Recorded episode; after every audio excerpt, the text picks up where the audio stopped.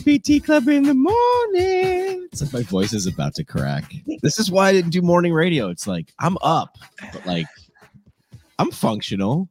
But yeah, your voice is a little uh, tight. I'm Jimmy. That's It's Tony. amazing that you could do that again and hit those notes. I've got vocal range. I've got multiple octaves. We are going to talk about somebody who can hit, who has vocal range today, and how that applies to PT. Uh, she is a mega superstar. Um, uh, Breakfast Club Club PT. We do this weekly. This live stream. Talk about a bunch of stuff. I don't know. What would you What would you say are the major ingredients? I mean, obviously, like you know, healthcare. I would say it's not limited to PT. I'd say it's healthcare. We're PTs, but uh, business, sort of marketing, communications, You mean for the show, what we're doing right now? over overall yeah i would say overall like what we what what we get excited about It seems like it's everything other than clinical. I was thinking about that this morning. I was like, we never talk about clinical. You mm. would think a PT call in show would be call in with a condition, call in Well- with a challenging case, but we don't do any of that. i was explaining that to someone really close to me and she's like but you don't talk about like i've never heard you like you don't often say the word shoulder or knee or joint and i'm like there are a thousand other people doing that i work with some of those brands apta orthopedics they just launched a podcast trust me they're going to talk about stuff like that there are a million of those so we're like everything you uh everything you don't you didn't learn in pt school Yes, I love it. All right, so we're gonna talk about personal branding. This this came about because I think I texted both of you a picture of a postcard that I got uh, in the mail, an actual postcard mailer. People do postcard mailers, but but hey, physical advertising never works.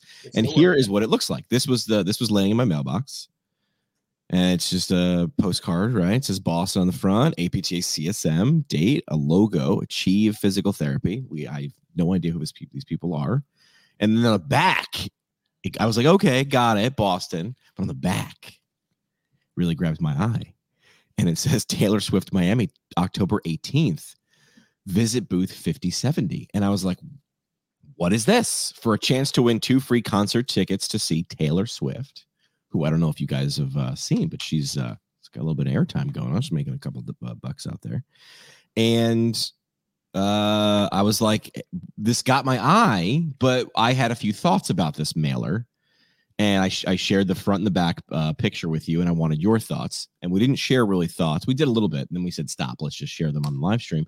What were your thoughts on the mailer? Who wants to go first? Dave, you go my eye. first. Uh, I, I'm first of all, I'm, I would just be skeptical. Like, are they actually giving away tickets at the booth? I understand that it's for attention. They want they want CSM attendees to come to the booth, and it's probably this is before I looked up the website, but I was like, it's probably a recruiting thing where they want to get more people, Right. their names, their emails, their phone numbers to write down or enter it on an iPad or write it down on some list or something for them to collect leads to then uh, try to recruit those therapists, even if they're from across the country, to come, you know, move to, you know, work at that Boston clinic. They have like five locations or whatever. Um, I think it's a good idea if, you know, for attention and marketing, and we're talking about it. Like I said, you sent us pictures. We're talking about it on a video right now. So Right. obviously it did its job, first of all. Right. Is it a real giveaway? I don't know. Like, do they actually have the tickets? Maybe not, because I think you said it's like a chance to win. So it's like the, the the practice is also in a chance to win. So it's like, do they actually Um, have the tickets or not? I don't know. I think they do. I I mean, th- to me, in my mind, because I'm on the back, I was on the back end of creating um, contests. To me, this is an ROI thing. We need attention. If you've been to an expo hall like APTA CSM before, it's chaos. It's like Central Park on the busiest day of the year. Taylor Swift tickets, I looked up really quick for that show, were like uh like eight hundred to a thousand bucks a pop. So it's two grand. They are not promising hotel, flight, all that. So it's two grand. You're all in for two grand unless they bought the tickets early when it was like a couple hundred bucks because these are all scalped up because of you know scalpers and whatever. So this is two grand. A mailer i don't really know. I didn't do a ton of mailers in radio but these aren't they're not terribly expensive. So they obviously bought Like or a dollar or two each. yeah so they got access to a list and they're saying and you got are you guys going to csm are you on the no okay. No. well, if anybody is watching right now and you got one of these, put in the comments. I want to know because I'm guessing they got the list, but but maybe they didn't send them to everybody because I am in New York. I'm a couple states away. I wanted to know if someone's going to CSM from California, did they get this? Because that could be another segmentation to just reduce costs, but also increase like accuracy. Because there's a marketing person on the other end of this who's got a state, who's got a you know answer for this. If it you know what happens, right? I think it was I think it was good. I think it was a good campaign. Got my attention. I was like, Taylor Swift. It's sort of like, really though, which is cool. And I forget what the name of the principle is. There's always these like, you know, the Murphy's Law and the Pareto principle, but there's a principle in giveaways. And the principle is if the prize seems too big, it seems like, nah, I'm not even like if they were giving away a Ferrari, it's like, I have no chance. I'm not going. They might be giving away the Ferrari. Someone is leaving CSM with the Ferrari, but it seems it seems so out of reach. It's like, eh. And then also, if it's like we're giving away seven big pens, it's like I'm not going there for seven big pens. You got to be in a sweet prize- medal. Right. If the prize is too low, it's like why bother? It's I'd probably win, but who cares? But too big, it's out of reach.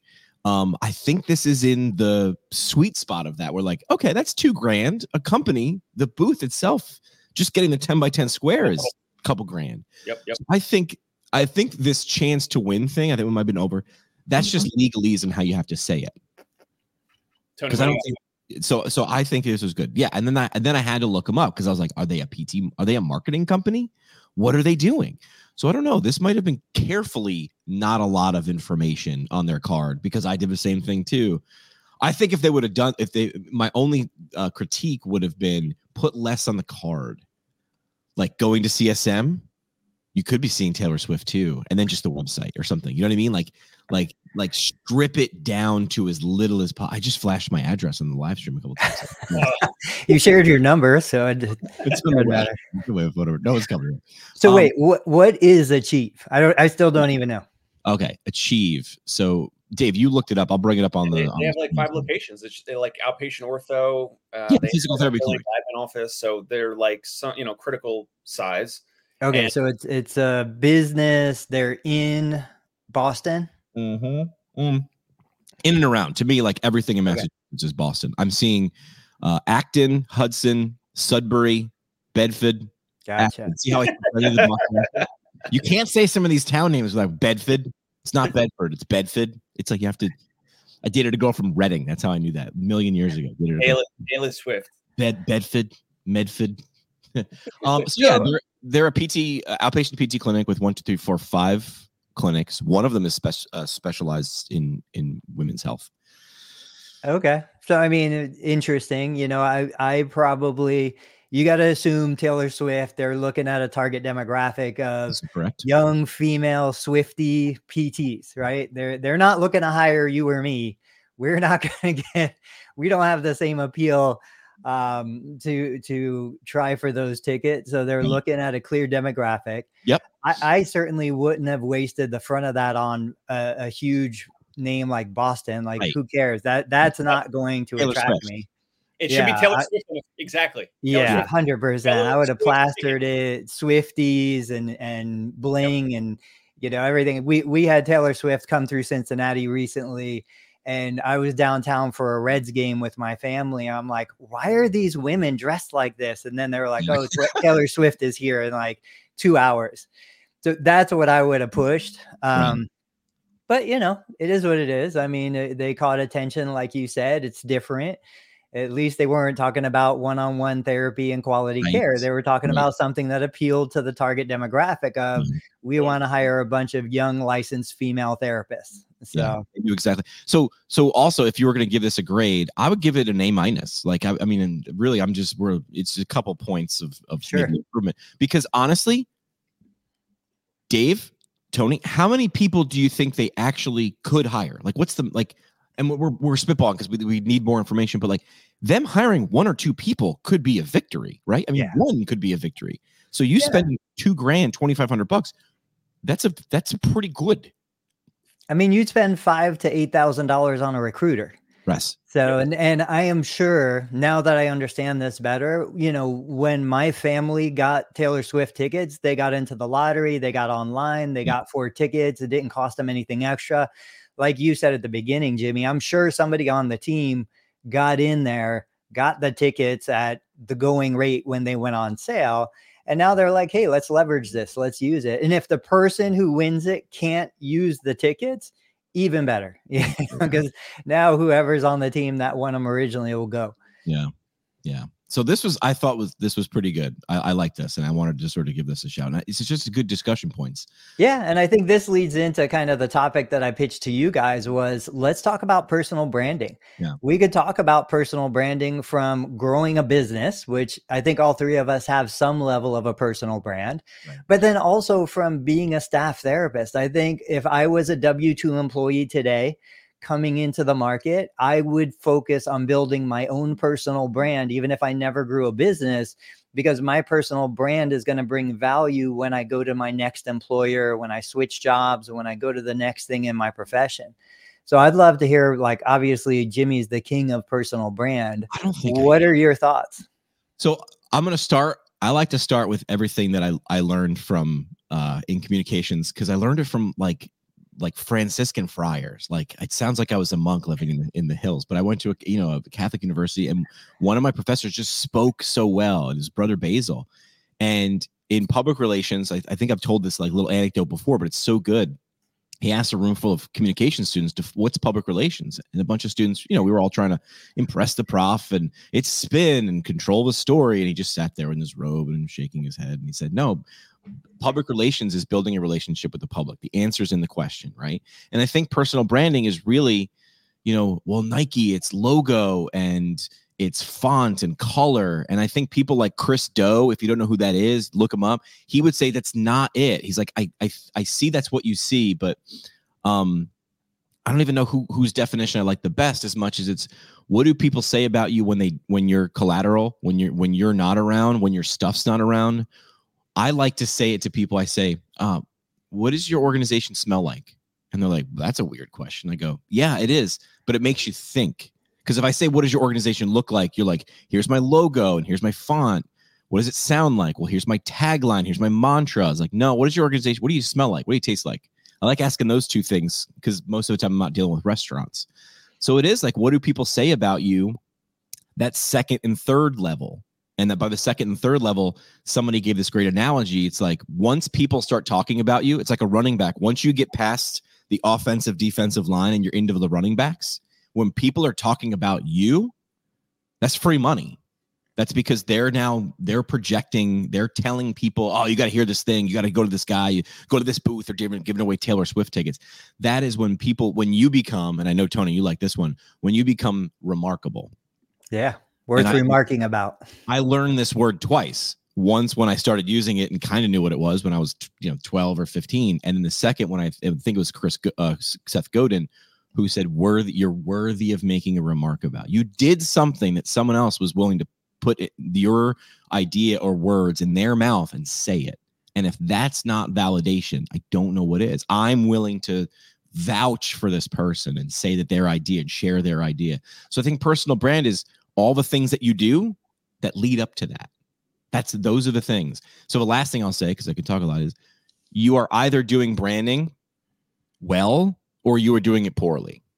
This is your muscle is either strengthening or atrophying. You are doing public relations well or poorly. It's always going on. Like we don't do PR here. Yes, you do.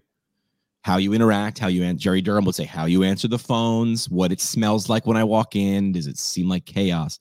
That's branding. That's public relations. That's part of the relation. How do you make me feel? What do I what do I feel like when I walk in your clinic? Right, a bunch of clinic owners you're going to go out and buy a bunch of air air fresheners now. What does my clinic Start baking cookies in the clinic. You can get an autom- automatic oven and buy those frozen cookies and start baking cookies in the clinic. Yeah, absolutely. So I would say that's so. I would I like to start with the definition of what is it because it is sometimes it's this amorphous thing and people like to think it's a logo I've got to spend ten grand on.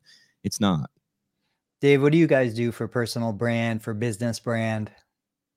Um, not much on the patient facing side, actually. Um, we, you know, I have an Instagram handle and we, I just never, we haven't posted anything, but eventually we need to do videos and pictures and all that. We got, I have a bunch of like selfies with previous patients or current therapists with current patients and clients that agree to, you know, selfie pictures and we got to get them on video and all that. Um, I thought when we were talking about personal branding, I thought we were saying for the audience, like if they're either a practice owner or if they are like a staff PT. Now, on the staff PT side, let's say, because Yeah. that'll probably reach more folks potentially. Sure. So I would love personally, and here's what's in it for me I would love in general if there were staff physical therapists that were coming to me looking to potentially work with me uh, and say, "Hey, I have this personal brand, I have this following, whatever," and then they can leverage that to uh, get higher rates or higher salary or higher compensation from me, especially if they're bringing some patients or if they're bringing some, you know, some leads and patients uh, to us where we have to do less work and we don't have a customer acquisition cost for that. Uh, they can certainly leverage that. Now, if you're a practice owner, um, the more video you put out, the better. I just tweeted yesterday. I tagged Jimmy on on Twitter, uh, and I heard a, a uh, quote it was like all marketing is content and all content is marketing. And so um practice out there like we're doing this and we all have fun doing this. And then we also uh you know randomly benefit downstream from this type of stuff.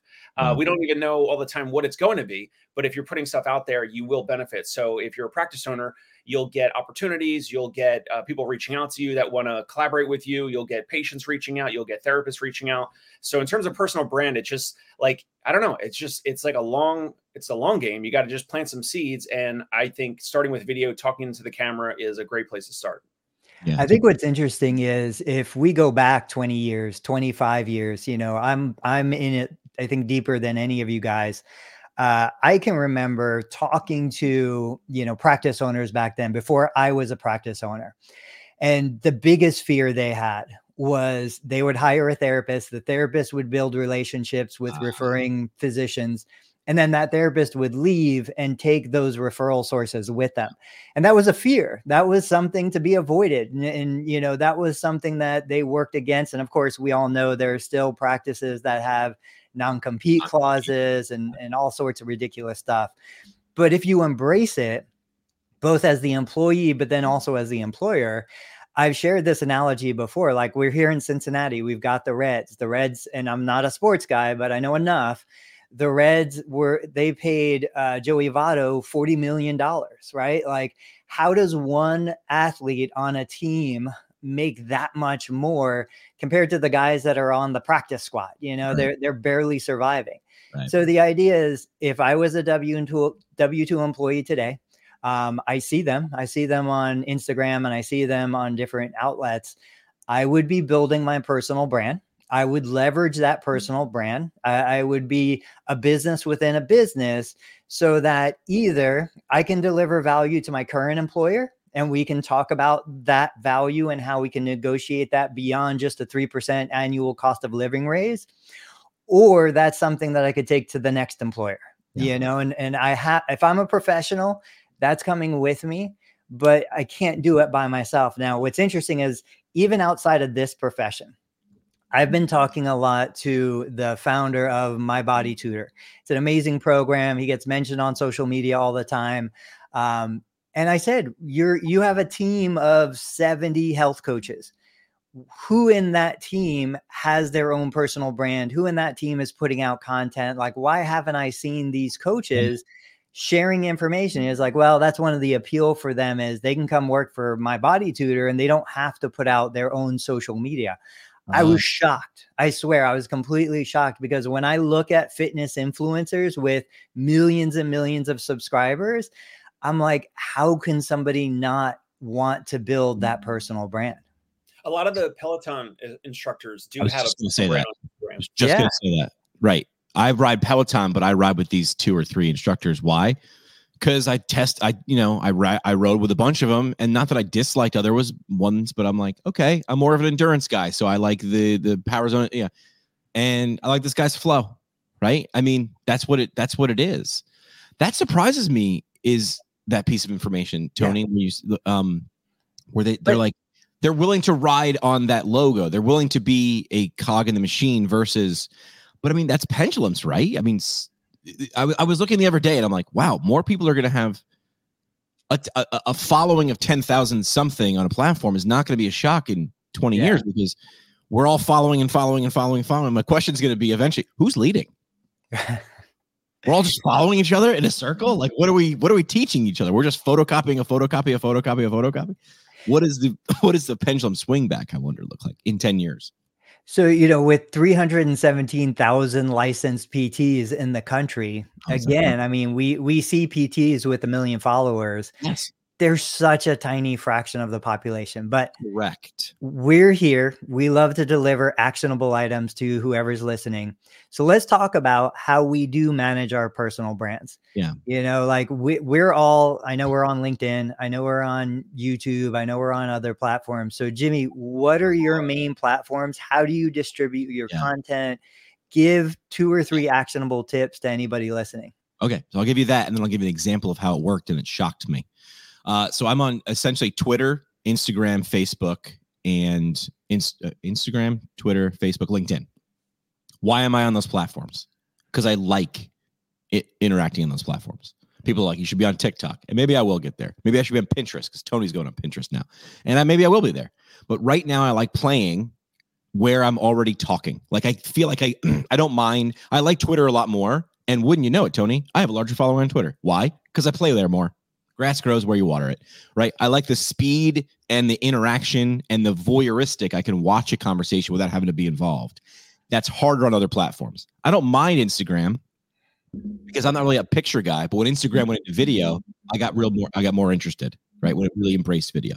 Facebook because I- went there for MySpace. So that's like, you know, that's the old school. And that's where I see family and then I bump into everybody else, right? So I don't mind that. And I do like Facebook groups because that feels more like Twitter in this interaction banter thing about people combined with uh with different likes. And then LinkedIn is just a brilliant idea. It's Facebook for resume. I don't love a lot of the content on there. I feel like I need to like water down stuff.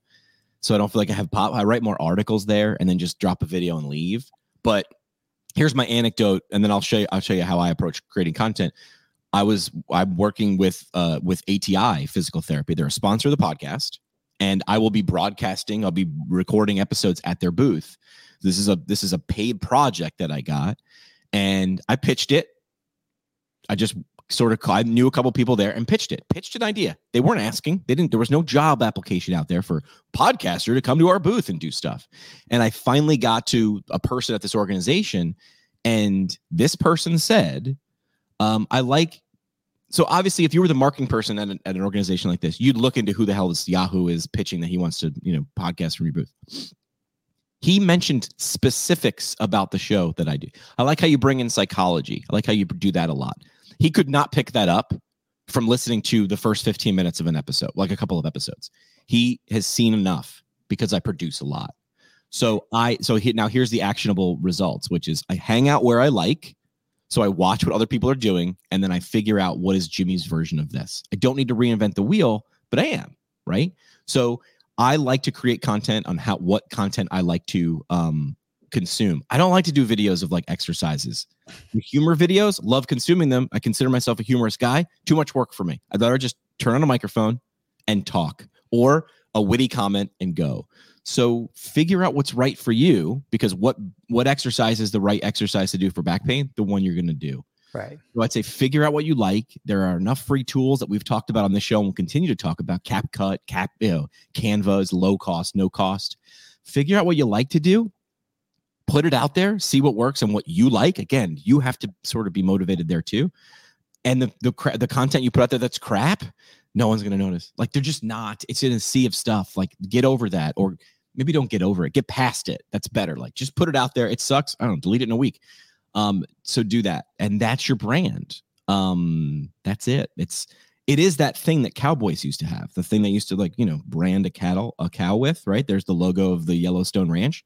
I like to say branding is what are you doing with your hand to heat that brand up? The more you do, the hotter that brand is. So when you touch something, it leaves a mark. So that's Vigorous. how I look at branding. Vigorous.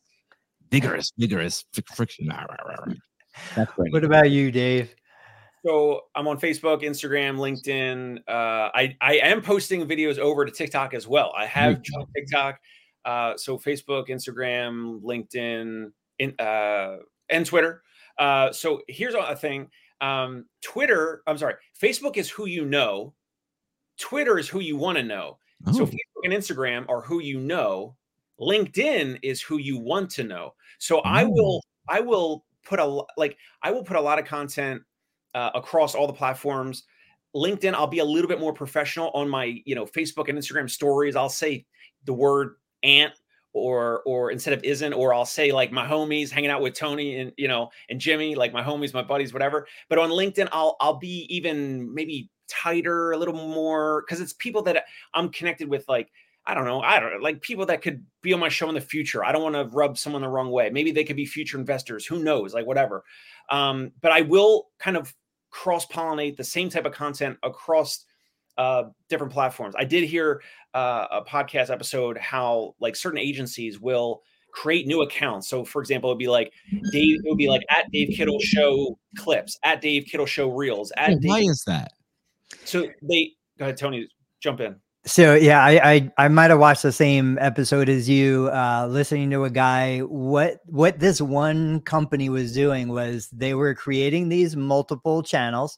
So like YouTube, you'd have the full length, you'd have the clips, you'd have the shorts, all different channels. Just it gave them a place to just push and push Yeah. and push more and more content.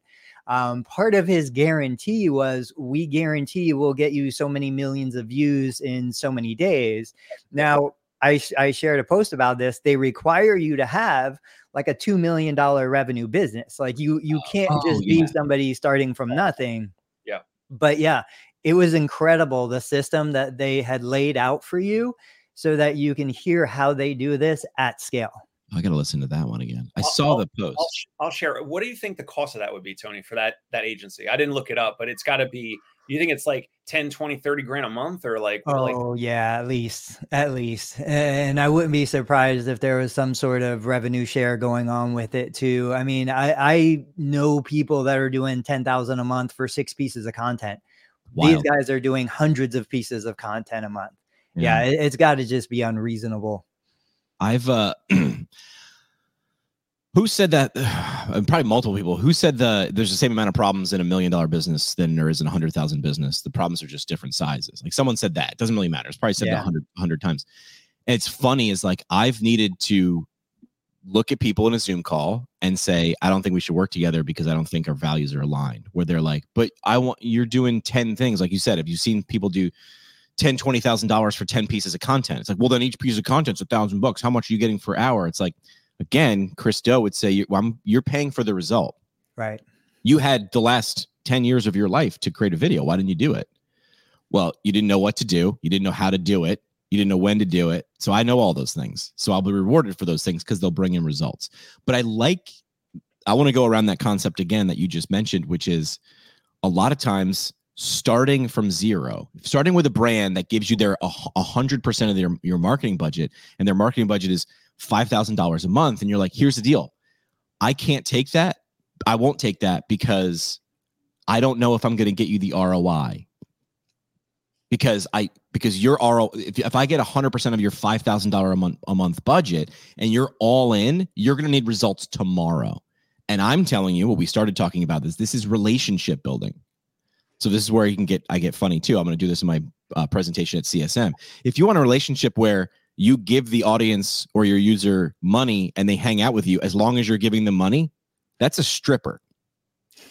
Stop doing the money. She goes away or he goes away. People, the men and women strip. Building a relationship that lasts longer where you can give something other than money or something of long term value takes time. I, I didn't do that to my best friend, right? Maybe I started out by sharing my lunch with him or my my fruit by the foot in third grade, but then it was like, oh, you're cool, you like baseball too, let's go hang out.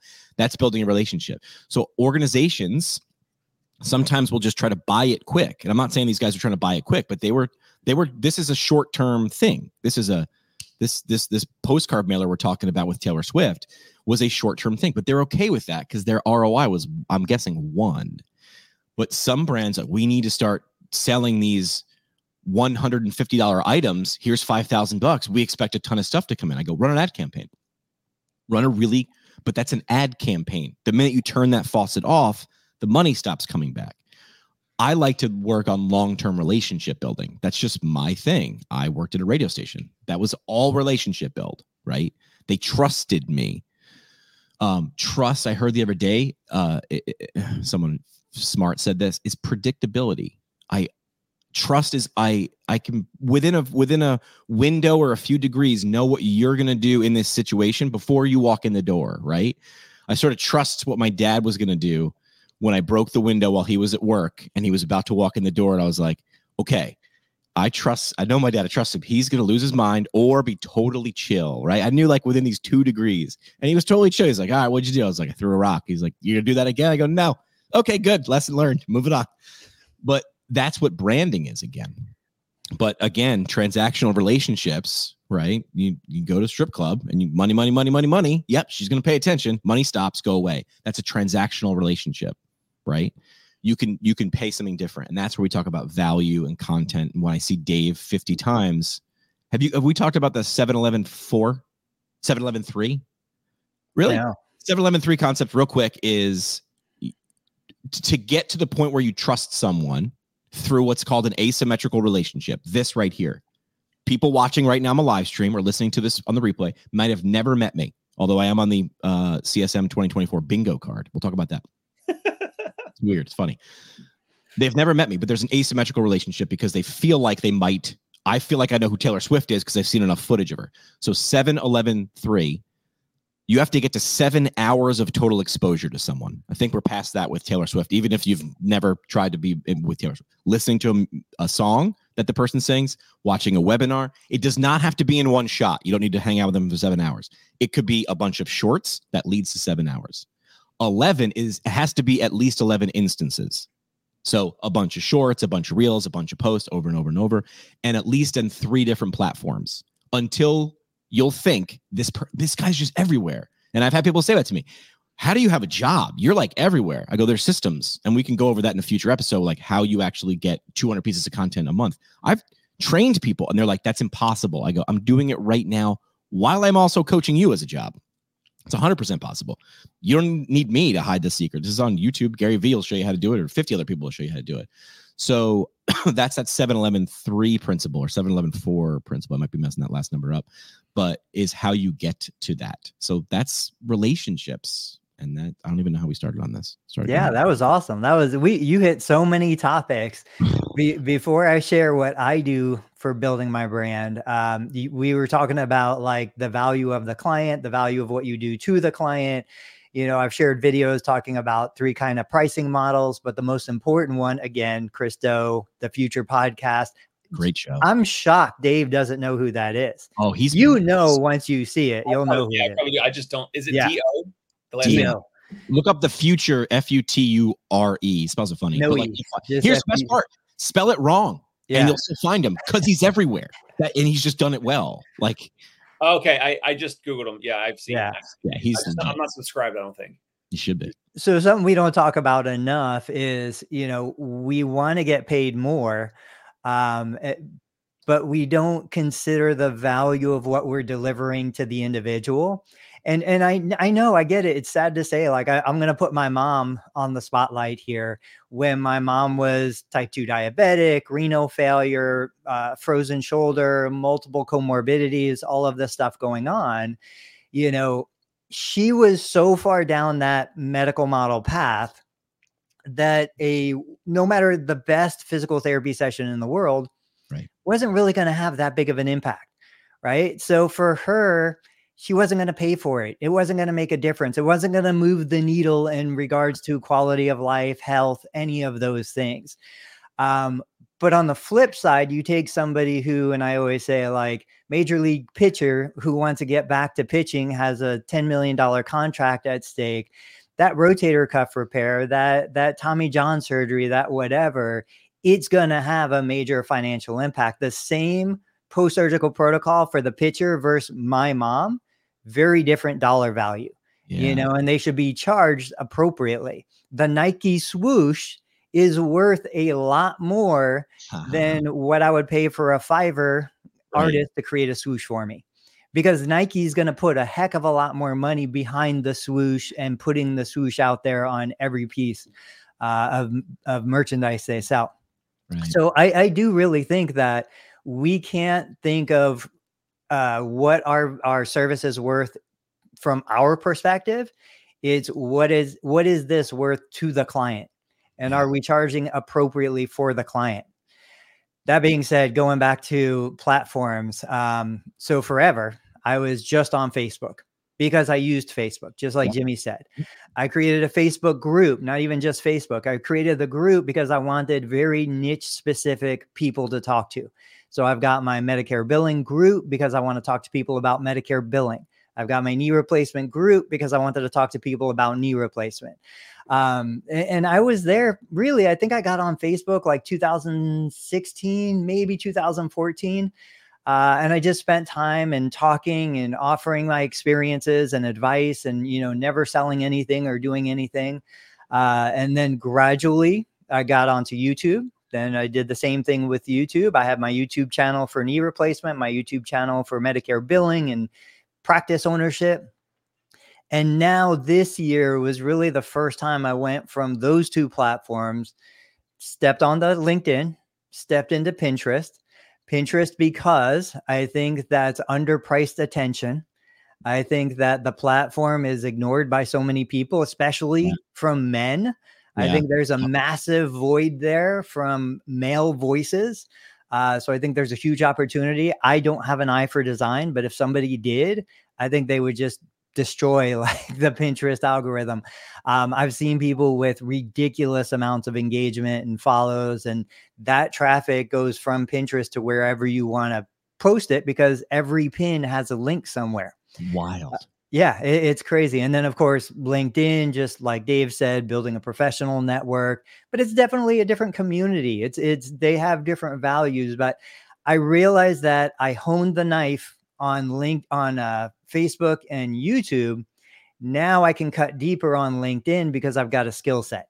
Like you know, I can talk, I can record video, I can do things that the typical CEO, the typical person on LinkedIn, they're just not doing or they're not doing well. Let me ask you this though. How much and ballpark it? How much, what percent do you change when you make a con- piece of content for a specific platform? Or do people just do you just shotgun? I make a, I make a I make a video, it's a vertical video, and I share it everywhere. Or do you tailor it a little bit? If so, like how much? I I you know, I yeah, it's a good question. I wouldn't say I necessarily what I do is I create content that I want to talk about. Got it. That I think people want to hear about that people are looking for. So so I should take two steps back. It's not that I want to talk about it, it's that I see a void. People want this information. I believe that I've got a unique perspective. So I create c- the content specifically for the identified void. Then what I do is I say, okay, this content is appropriate for this audience. I'm going to share it to that audience. Yep. So on LinkedIn, I share mostly my practice stuff. This morning, you know, yesterday I saw somebody post something about a 4% Medicare uh, reimbursement increase that they wanted people to write letters to Congress about, right? I'm like, 4%? Seriously? Is that going to make a difference? Is anybody going to, you know, be able to afford a mortgage or a house because because Medicare is paying us 4% more? It's like we're fighting for scraps. I don't Right. want to be in that game. Right. That's a LinkedIn post. Like Right. that's content for LinkedIn. That's content for my Medicare billing group because it's very topic specific. Um, so I create the content based on the void that I see, not just what I want. And then I put it on the appropriate platform to speak to the appropriate audience. You thought about it. Sure. That's Little like, that's what I want people thinking about. Is is like the example was I ran an alternative rock station. So Linkin Park, Foo Fighters, Metallica, ACDC. But every once in a while, uh, there a song would come along, and I'd go, "This fits enough and is weird enough that I want to play it because this is the exception, not the rule." Hey there, Delilah. My radio station shouldn't have. That should have been a pop song, but we played it at night mostly, not during the day and it it was because I thought about it enough, and I was like, I think there's enough crossover for the dudes who are rocking and the dude and the and the people and and we had females too, about 70 30 maybe. So it made sense, but I thought about it. I mean, I painstakingly thought about where does this belong on the air or not? Is this something we get involved with or not? We thought about that a lot, and you should too. Is what I'm trying to. Is that's why I'm telling that story. It's like Tony thinks about it. It's like this isn't a LinkedIn thing. This no, this is oh, okay. I I look at the world in Venn diagrams and I'm like, this is me. And then what things, what circles cross over and touch a little bit, a lot. Does this deserve? And then also, does it deserve my time? Like, do I have time for this? And if the answer is yes, yes, yes, Yeah, okay, it falls in my circle. It also falls in one. See, Tony's example is really great. The knee replacement, the Medicare billing placement, those are two different audiences. One is consumer facing, one is clinician facing. But you're like, I like talking about these things. Check. I feel like there's value here. Check. Is there a void here? Check. And I'll, to the void thing, I will say, if you go on YouTube and there's a hundred videos about knee replacement and you're like it's saturated, I will tell you you're wrong. Right. A hundred is a lot in compared to the world and attention spans across the world. It's not a lot. So yeah, and and the way this would apply to again an employed therapist right now sitting out there listening to us, um, if you start putting that content out that's patient facing, if you start talking about the things that are important to you, philosophically like you as a therapist what what is uniquely valuable to you? What is important? What do you want your patients to hear to see to know? You share those messages. I guarantee there's an audience for that. And then what happens is the patient facing content brings you better patients brings you patients that don't cancel that connect with you that feel like you're their best friend Mm-hmm. that they they know you because they've listened to 20 of your videos already. And now when they schedule and book that appointment they're committed they're not going to drop off and cancel and no show from the employer side if i'm looking at hiring clinicians like just imagine the impact of wow there's a therapist here in monroe ohio who's putting out content obviously that indicates they're motivated they're they're self-starter they're they're capable of seeing something through but then i also know that they have their audience they're going to bring that with them you know that therapist's value just rose 20 30 40% Yeah. and so if i'm talking about the difference between paying someone 82000 a year 120000 a year Mm. that's where that difference lies. It's not in them you know trying to get a 4% raise in medicare reimbursement. Right. it's in them bringing their audience with them. And truthfully it's in me knowing as an employer okay i i, I have more than just the interview to base my decision on right? I'm risking a $120000 investment when i hire a therapist. I'm risking my business's reputation and branding when i hire a therapist what what information can you deliver to me that's going to verify yeah you have a history a track record of getting things done all of that comes through social media Yeah. Dave, what do you think? Let me ask you a quick question. So on the practice owner side of things, Yeah. uh, over on Facebook, uh, Cameron Dennis was checking in, watching us live. He's got uh, back on track physical therapy. I don't Yeah. know if it's close to you, Tony, in, in It Ohio. is. yeah So I clicked over onto his profile, and I would say like he he does a great job of of the simple things of just taking pictures with patients as uh, as like when they're discharged, they're graduated, they're you know their their peak of happiness when during their plan of care, after their plan of care, whatever. Uh, I would say like that's like that's got to be like the simplest form. I mean, even like that's easier than video. It's just like a patient or client, they're happy with the outcome, they're almost discharged or almost graduated, or maybe they are, it's their last day. Uh, and then he and his staff are taking pictures with these patients and clients, and then they, he posts them on his uh, Facebook account, his Facebook uh, page. So I, I think that like just start there. That's the simplest thing, even before video, because I know some people get nervous and they can't talk into a, a video camera or whatever. Like at the very least, practice owners need to be doing what Cameron's doing. yeah 100% Cam- cameron's a great guy we've Mhm. met in person a couple times um, i remember watching he would create videos i swear he looked like he was 12 years old uh, but I, I've followed his growth and his development. Um, yeah, like in my clinics, we, you know, I'm not the most social person. I am the, I am, I, yeah, I'm not. So what I would do is I would grab other therapists who are a little more social and bubbly than me.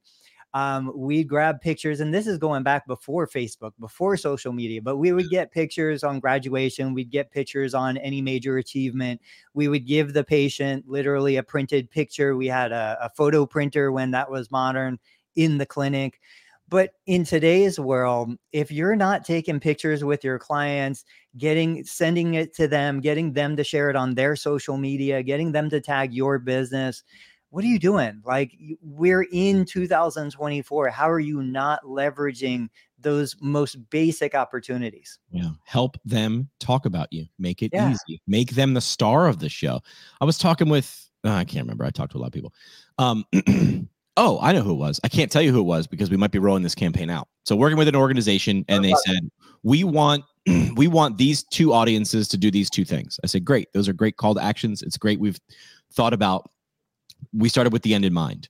And now I said, "How do you make those audiences part of the campaign?" Because they were like, "We want our leader to do videos." And I was like, "Does your leader does your audience have a relationship with your leader? Like are they creating content now?" Essentially, I was saying, "Where's this clinician creating bringing value already, right? Mike Tomlin, Steelers head coach. I'm a Giants Steelers head coach. I don't care your potential. I care what you're willing. I don't care what you're capable of doing. I care. I care what you're what you're willing to do. Like you might be a number one draft pick, but you haven't done it, and nothing says I'm doing the push-ups like putting out a hundred videos. Not saying to a clinic I can do video production. Great. Where is it? Well, I have the ability. You haven't done it. No. So you don't value it. Why should I value it? So I don't care what you're willing to do. I care or, or, or, what you're capable of. I care what you're doing. And you should be. And you're putting the words in their mouth. Show yeah. not tell. We ain't in tell business here, people. If you're a physical therapist, you are not in tell business. You're in show business. I'm very sorry. And you might think that that's low brow. It's all the TikToks and the Instagram. That's not what I went to school for. I went for science. No, you went, you did not go to learn stuff. You went to learn stuff so that you could tell people and show people, right? Showing works better. That's and again, the, the reality is, and I, I deal with insecurity every single day. There's still to this day videos I record. I'm like, ah, I don't want to publish this. I'm embarrassed to publish this. I shouldn't publish this. And that's usually when I just rip the band aid off. I hit publish and I walk away. and I'm yeah. like, I can always unpublish it if I need to later. You know, but literally, like every single day, there are things that I, I am fearful to publish because I don't think it's good enough. I think I probably said something wrong. Somebody's going to critique it. Um, and even when they do, I'm like, who cares? I, I, had an old video about a Q angle. I was talking about a patient who had a pretty significant Q angle, and I said something about the shin bone. And somebody made a comment that it was the tuberosity. And I, lo- I looked at it and it, it ate at me. Obviously, I'm still thinking about it. It ate at me but I'm like, who really cares? At the end of the day, the yes, I used the wrong anatomical landmark. The principle is the same. The angle is, you know, what I want you to pay attention to. Yeah. You'll never be this is all I would say that. You'll never be criticized by someone doing more than you. That's what I'm saying. Uh, Dave, so what's up? With all your videos that you've done for like the total knee replacement videos, what for personal branding for practice owners out there what's a video that someone has said to you or or or they say to you most often? The ones where you are speaking right into the camera or the ones where you are in your clinic uh, demonstrating something or the ones where you're talking over something and and and you're showing a patient or client like from the hip down or the waist down you're showing them with their knee replacement and you're describing something like their in their scar, their incision. I watched a video of yours where it was like the bandage was still there and you were like, you know, just leave it, don't pick at it, whatever, something like that. What from from patient uh, patient facing side of things, what has gotten the most remarks? Because if you're watching or listening, simply model whatever Tony is about to say. um, geez, I don't know. I, I honestly, I think the one that got the most, I, I should go back and look at this. Uh, the most engagement is probably my one about pain. You know, mm-hmm. like how painful is a total knee replacement? The ones about showing like the incisions and stuff, they gross people out, and people will occasionally make comments and say things. But I think when you touch a nerve, like pun intended, uh, talking about pain, and pain is so tied to their identity, pain is so tied to their insecurities and their emotions. Um, I, I, think probably if I was going to guess the when I said how painful is it really or or something like that, that is the one that drives the most engagement because now I'm threatening someone's identity. If I say, you know, anything about, and I love talking about pain science and I love talking about, you know, uh, moving away from the the biomechanical model of pain more into the stuff that we're talking about these days, the psychosocial impact and all of that Th- that's what I would say. And, and I mean, truthfully, that's what I kind of do. Like that's my whole shtick is let's poke poke the bear. Let's see if we can drive some conversation, not just for likes and shares and comments, but for leg- legitimate engagement. Like, am I thinking about things correctly? am I looking at this? Uh, where's my blind spot? Because somebody should be able to show me where the blind spot is. So on LinkedIn, my biggest engaging post, the first one was Does it matter if we call ourselves doctors of physical therapy? I'm not a doctor of physical therapy, um, but does using the word doctor even matter? Right. And then my second one, I don't even remember, but it was something similar, you know, and those are the ones that drive the most engagement because those are the ones that have the most polarizing um, positions. Facts tell, emotions sell, emotions spread. Eh, we're, we shouldn't, this person shouldn't be watching right now on LinkedIn, but they are. Kenyon Parker is a future PT, just had a procedure on his Achilles, was very scared for the after effect it was going to have on him. So he might be very interested in a video that says, here's what it's really, really like afterwards. Do you think the video that would resonate the most with Kenyon is like a very, very overproduced, sterile video or one of a patient talking, going, here's how it really went for me? So yeah. there's an example of a PT. Do you need to record that video? I would actually say you're the last person I want recording that video.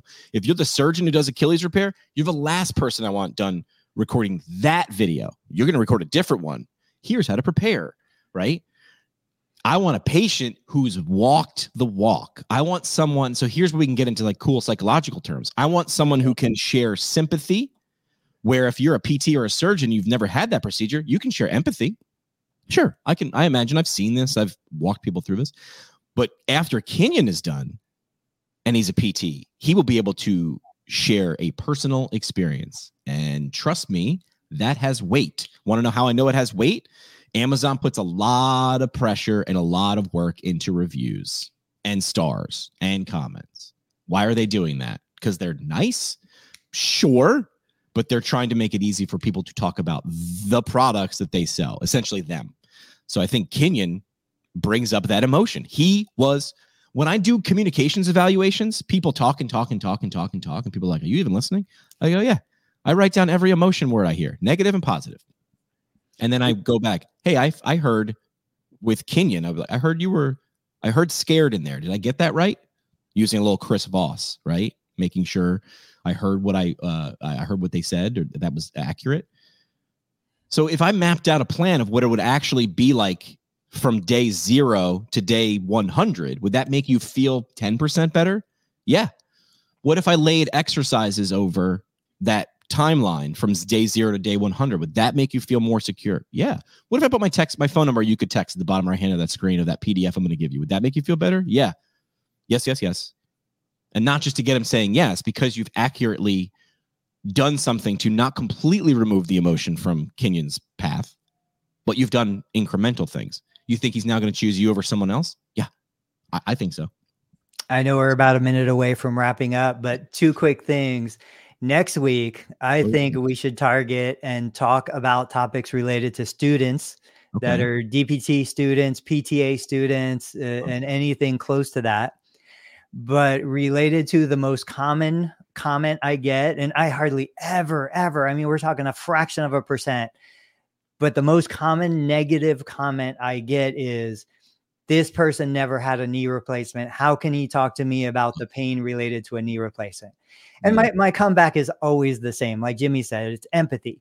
Yeah. I, I I can't. I can't even imagine what you're going through. I've never experienced it. You're 100% right. The only thing I can do is help to share the experience of hundreds of other ther- of patients that I've seen over the last 20 years and hope that that brings you useful information that you could help in your journey. Yeah. You know, like that's always my response to that. But that's the only thing I ever get. How do we wrap up the show?